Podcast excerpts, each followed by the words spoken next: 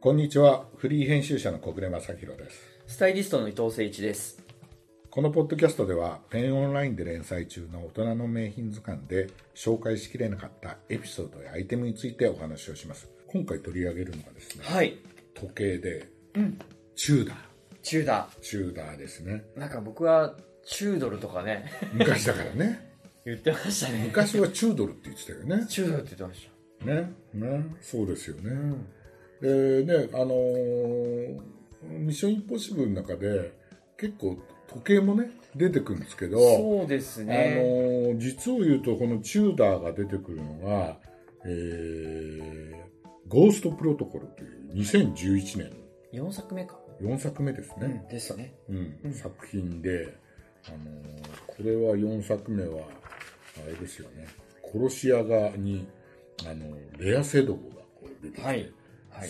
あのージェレミー・レナーとかもね出てくるそうですよねそうだよねそうだよねそれこそ、パーティーシーンだったり、スーツのシそうーンも、ここでは多分すごく多くうん出るのかな。うんうん舞台がロシアから始まって、うんね、ロシアもあの今話題のロシそアうかそうらですね。始まって、うん最後インドかなんかまでね、はい行くから結構舞台も変わるっていうんででねここにあのあのチューダーが出てくるっていうんではい。私あの いや、に二度目のちゃんと出てくるだろうなと思ってあのでできれば写真に収めたいと思そうって、ですね収めたいと思ってやってきましたけどあありがとうございます。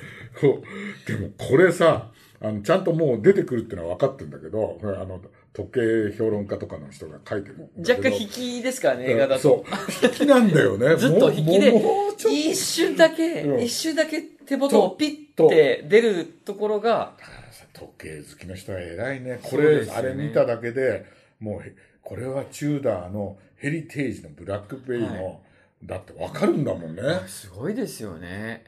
俺は、わいあの、に二度目見てと、止めながら、あの、巻き戻したりして見たけど、あの、あの、うん、うん。よくわかんないみたいな。でもなんかそのいろんなところから僕見たんですけど、うんあのあえてロレックスしてないっていうのが、うん。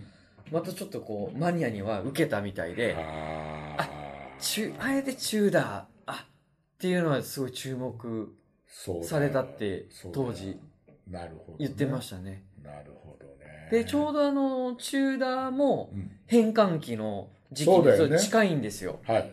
昔のモデルの中中ドルって、あ、モデルの。あそうですだって、ほら、なブランド名をやっぱりチューダーにして、はいその前は昔はさ、あのーその何、あのうん90年代とか80年代の時計ブームの時はさ、中ドル中ドルって言ってたいもんねやもうこれでも本当そうですあの時計専門誌もチュードルって書いてまし書たいし、てたしね。ななんかあのし一説っていうのはあの中だって読めないんではあの中ドルってあえてうそういう読ませたっていうはのはあの文献に書いてあって、うんあそうなんだでもあの中ダーっていう会社その自社でムーブメント作り始めてからは、うんもう中ダーっていうふうに公式にはあのホームページとかにもなるほど当時なかったですからね、うん。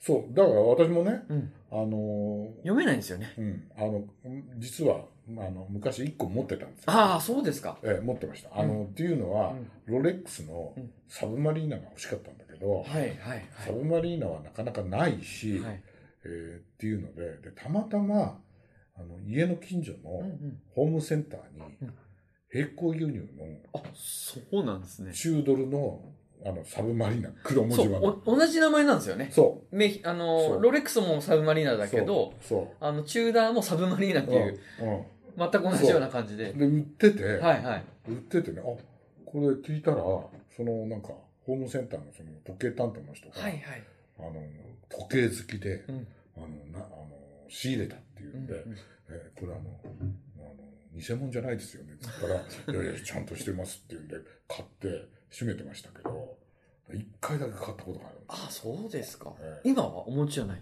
す。あれね、どっかあるいや、ないと思う。あないですかあのなねん、かあったらうち譲ってほしかったないや、なんかずっと使ってなくて、うんなんかね、まとめてね、時計売っちゃったことがあるんですよ。ああそうなん二です足三本でしたね。あれ、あ持っときゃよかったね。いや今もうすごいですよ昔のだとねさらにサブマリーナはうんケース夏美とか、うん。あの、幅とかう、ん。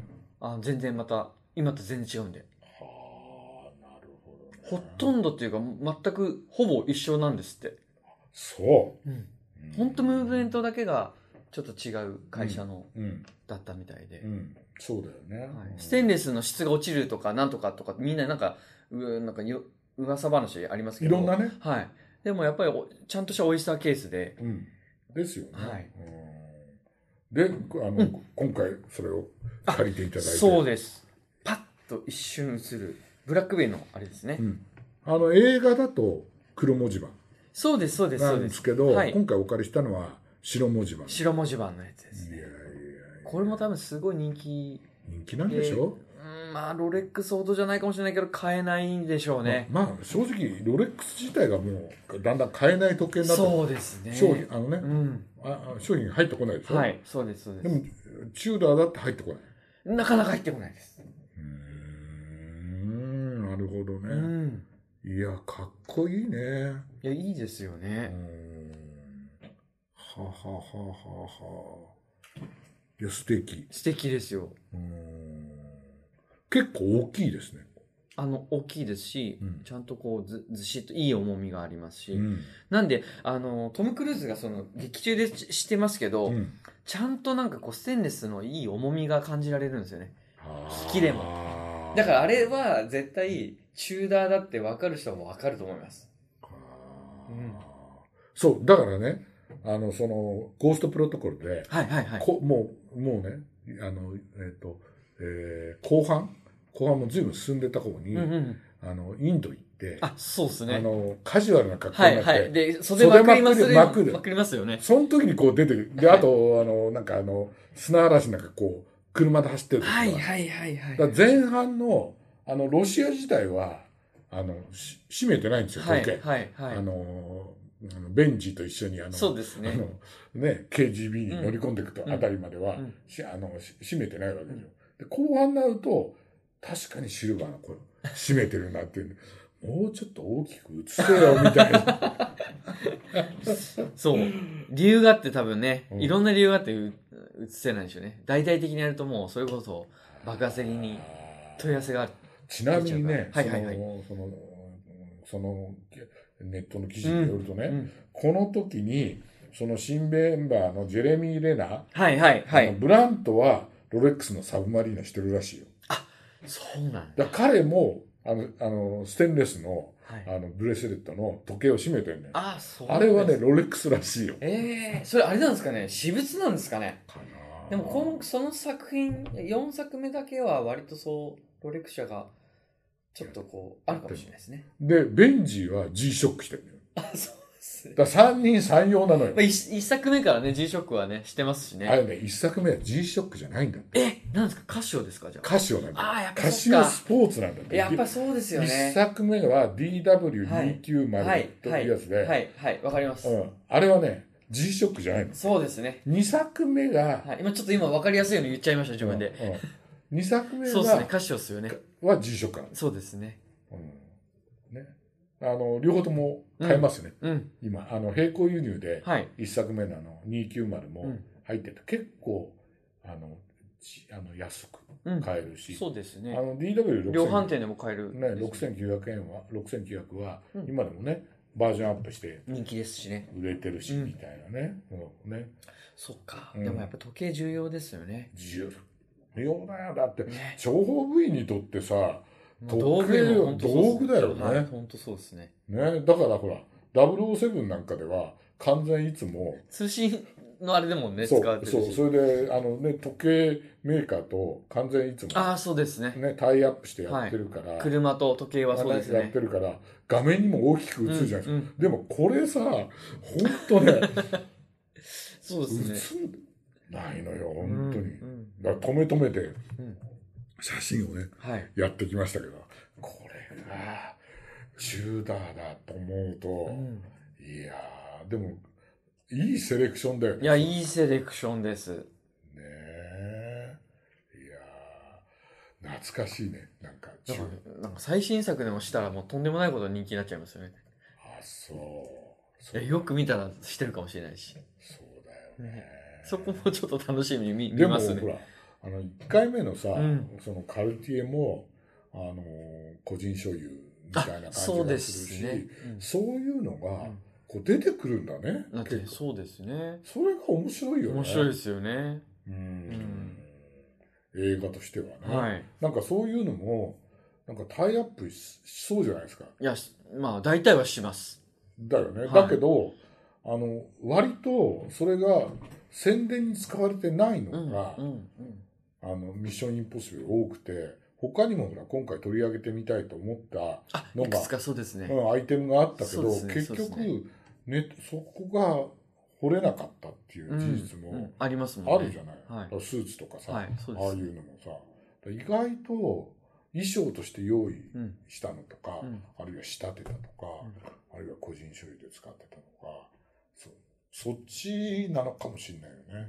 どっちかというと、映画の仕掛けとしての方にお金を使ってさ、だから例えば最新作だとさ、あの、あのいわゆるバイクのスタンスタントも見たけどさ、あれにすごい長時間かけてうんやってるわけじゃない、うん訓練から含めて。だからそういうことにすごいお金かけてるけど、他のことはあんまりこう、なんていうの、衣装任せというかさ、うんうんにしてるのかもしんないけどね。そうです。逆に逆になんか、好感は持てますけどね。あ、の方がね。うん。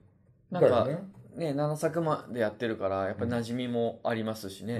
うんうん、だから今回もね先月これ出たねあ、はいはいミはッい、シはョンい。インポッシブルオールガイドっていうのを買ったってあの買ってみたんだけどこれであの、ね、武器とかはねよく解説されてんのよ、うんうん。だけどねそういう洋服のこととかはね全然こう出てこないからどうなんだろうねまた後から出てくるかもしんないけどうんうんね、うん。でもあのななかなかね分かんないけどだだからそのねチューダー自体が本当にねあの個人所有だったのかあるいはたまたま衣装担当がその時に用意したねね。あのまあねあのロレックス含めてはいはい。用意したものだったのかっていうのはなんかね衣装担当の人に俺だったら聞いてみたいなぐらいなさ、うん、そうですよね。不思議なぐらいさでもなんねか、あのーロレックスだったりチュ、チューダうん、ーなんかこう、高級時計っていう、ちょっとだけ印象はありますけど、あるあるあるあの、やっぱり、本当丈夫で頑丈で、いややっぱりこういうもちろんそうですよハードな、も